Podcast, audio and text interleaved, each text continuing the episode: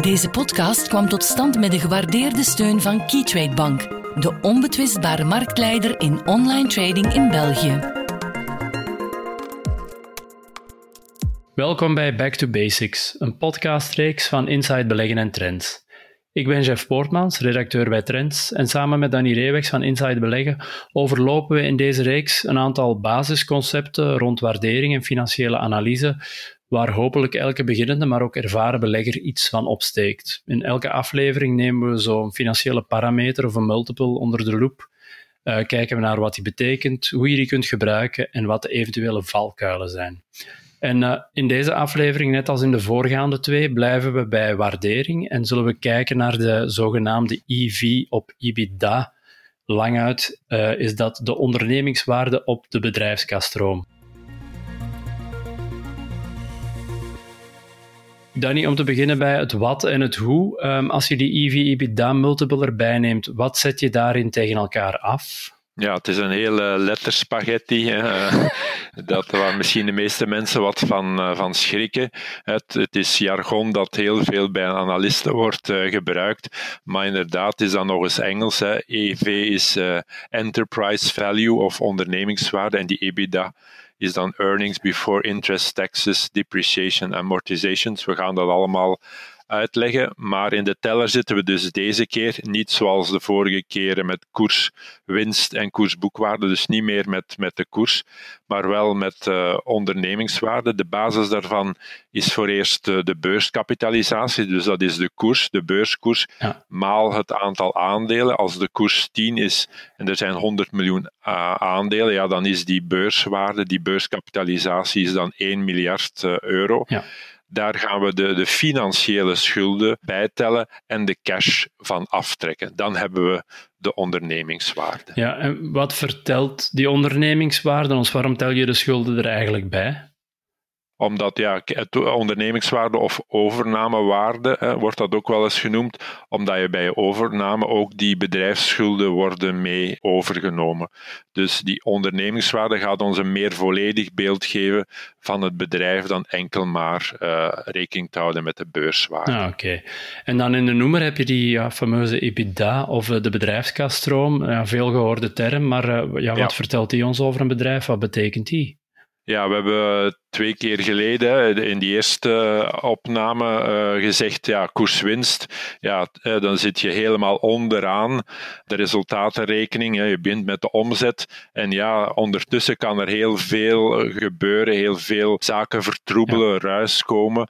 Dus dat, dat, dat je toch een vertekend beeld gaat krijgen. Met die EBITDA zitten we daar ergens middenin, hè, tussen omzet en, en netto uh, winst. En dat gaat vooral uh, ons zeggen hoe het hart van, van het bedrijf, hoe dat, dat klopt, hè, wat de operationele performance, wat de operationele prestaties van het bedrijf zijn. Hè, uh, cru gezegd, wat bijvoorbeeld een, een bierbrouwer als AB InBev verdient, ja. uh, rendement haalt met bier te brouwen. Hè. Dat is de essentie van die EBITDA. Ja, dus je kijkt niet naar uh, afwaarderingen, afschrijvingen, ja. nog, nog naar interestlasten of belastingen die ze betalen, puur op wat het met zijn... Ja, allemaal zaken die een beetje dat operationeel beeld zouden kunnen vertroebelen. Bijvoorbeeld omdat eh, belastingen in het ene land anders zijn dan het ander, eh, een ander land. Uh, tarief kan anders zijn, maar ook sommige zaken worden fiscaal anders behandeld. En je gaat ook niet kijken ja, naar die, die schuldpositie op zich en naar de investeringen die gedaan worden. Nee, je gaat puur kijken naar de operationele performance, operationele prestaties ja. van een bedrijf. En wat is volgens jou dan het nut om met die operationele bril naar een bedrijf te kijken in aandelenanalyse en om eventueel vergelijkingen te gaan maken? Waarom, waarom is het belangrijk om dat als belegger te doen? omdat dat denk ik toch ja, de basis is van, uh, van de activiteiten. Kijken naar, uh, naar die operationele activiteiten en wat het resultaat daarvan is. Uh, en dan kan je ook goed uh, in, binnen een bepaalde sector bedrijven gaan, uh, gaan vergelijken. om, om maar een voorbeeld te nemen. We zien bijvoorbeeld dat de EV-EBITDA van Ontex zeer laag is. En vele mensen voelen zich daardoor aangetrokken. Maar dan moet je ook kijken, ja, wat, wat is de rendabiliteit, wat is het rendement op, op ingezet kapitaal. en dan zie je dat bij Ontex dat dat bijzonder laag is, dat is maar een 4%. En de grote speler in die sector, Procter Gamble, ja, die wordt veel hoger gewaardeerd met een EV-EBITDA van liefst 18, omdat dat ook een rendement op kapitaal weet te realiseren van bijna 13%. Dus dat is denk ik toch wel heel belangrijk, vandaar ook dat analisten daar zoveel naar kijken. Ja, dus er zijn niet per se ondergrenzen of bovengrenzen die aanduiden of een, een aandeel al dan niet uh, goedkoop of duur is. Het is allemaal relatief volgens jou. Ja, je moet, je moet die relatie wel, uh, wel leggen. Hè. Je kan niet zeggen, puur EV-EBITDA is zeer laag. Ja, ik koop dat aandeel. Hè. We moeten ook wel zien, ja, wat is echt het rendement? Hè. De middelen die worden ingezet, wat geeft dat qua rendement in de, in de kernactiviteit? Ja, ja, ja. En dan dat rendement op uh, geïnvesteerd kapitaal um, is dan een van de graadmeters die absoluut cruciaal zijn om mee in rekening te brengen. Um, ja, wat, waarom precies weer?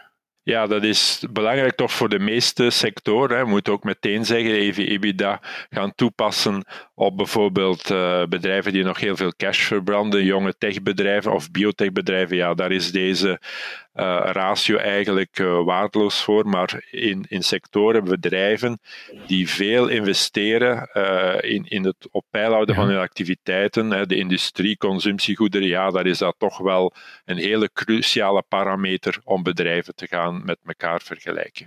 In de voorgaande aflevering hebben we gezien met die multiples, met die waarderingsratio's, dat er ook altijd wel bepaalde valkuilen aan verbonden zijn, omdat ze toch niet het volledig beeld geven. Ja, wat, wat zijn de zaken waarbij beleggers moeten opletten uh, bij het gebruik van, van die EV-EBITDA-multiple?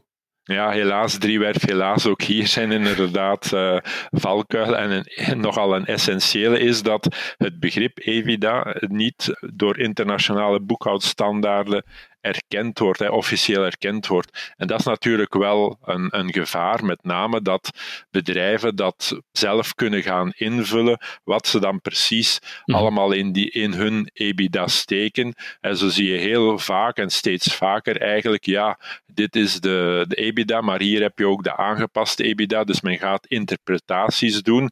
En eigenlijk, ja, die, dat staat hen vrij, hè, want er zijn geen officiële erkende normen voor. En dan begint men dus uh, aan te passen en ga je toch nog mogelijk een vertroebeld beeld gaan zien. Vandaar dat, dat mensen als eh, Warren Buffett, Charlie Munger, ja, toch heel kritisch staan ten opzichte van deze ratio, deze parameter. Uh, Charlie Munger heeft ooit gesproken over bullshit winst, uh, EBITDA. Uh, en ook Warren Buffett zegt, ja, maar ja, zaken als belastingen en, en afschrijvingen, zo, dat, ja, dat zijn toch wel degelijk kosten. Daar moet je toch wel mee rekening houden, anders is dat toch wel uh, een gevaarlijke situatie. En ook die ondernemingswaarde, die enterprise value, daar zijn toch ook wel wat uh, valkuilen mee, omdat je enkel gaat kijken naar financiële schulden. Maar er zijn ook nog andere verplichtingen, andere, schulden mogelijk. Denken we het bekende voorbeeld op Euronext Brussel is Agfa Gevaart. Als je kijkt naar die EV-EVIDA, dan lijkt dat een spotgoedkoop aandeel. Maar daar zijn er die enorme pensioenverplichtingen, pensioenschulden. Ja, als we die wel gaan meetellen, ja. dan krijg je een heel ander verhaal. Dan krijg je wel een zeer hoge EV-EBITDA. Dus daar moeten we toch allemaal wel mee gaan rekening houden. Ja, dus eh, een ratio die wel uh, aan zijn opmars bezig is, maar die toch ook met een, zekere korrel zout in de nodige context en nuance moet gebruikt worden, onthoud ik. Ja, absoluut. Hè. Het, is, het, is in opmars en het, ja, het is goed om die uh, kernactiviteiten van het bedrijf te gaan beoordelen, die operationele competentie. Maar ja, we moeten er toch wat nader naar kijken. Bijvoorbeeld, ja, hoe heeft men die EBITDA uh, als bedrijf ingevuld? En, en dan ook, zijn er andere schulden, andere verplichtingen die een ander licht kunnen werpen op die ratio, die EV-EBITDA? Oké, perfect. Nee, je bent uh, heel hard bedankt voor jouw inzichten in deze uh, waarderingsmethoden. En dan uh, gaan we op naar de volgende. Dankjewel. Tot dan. Dag.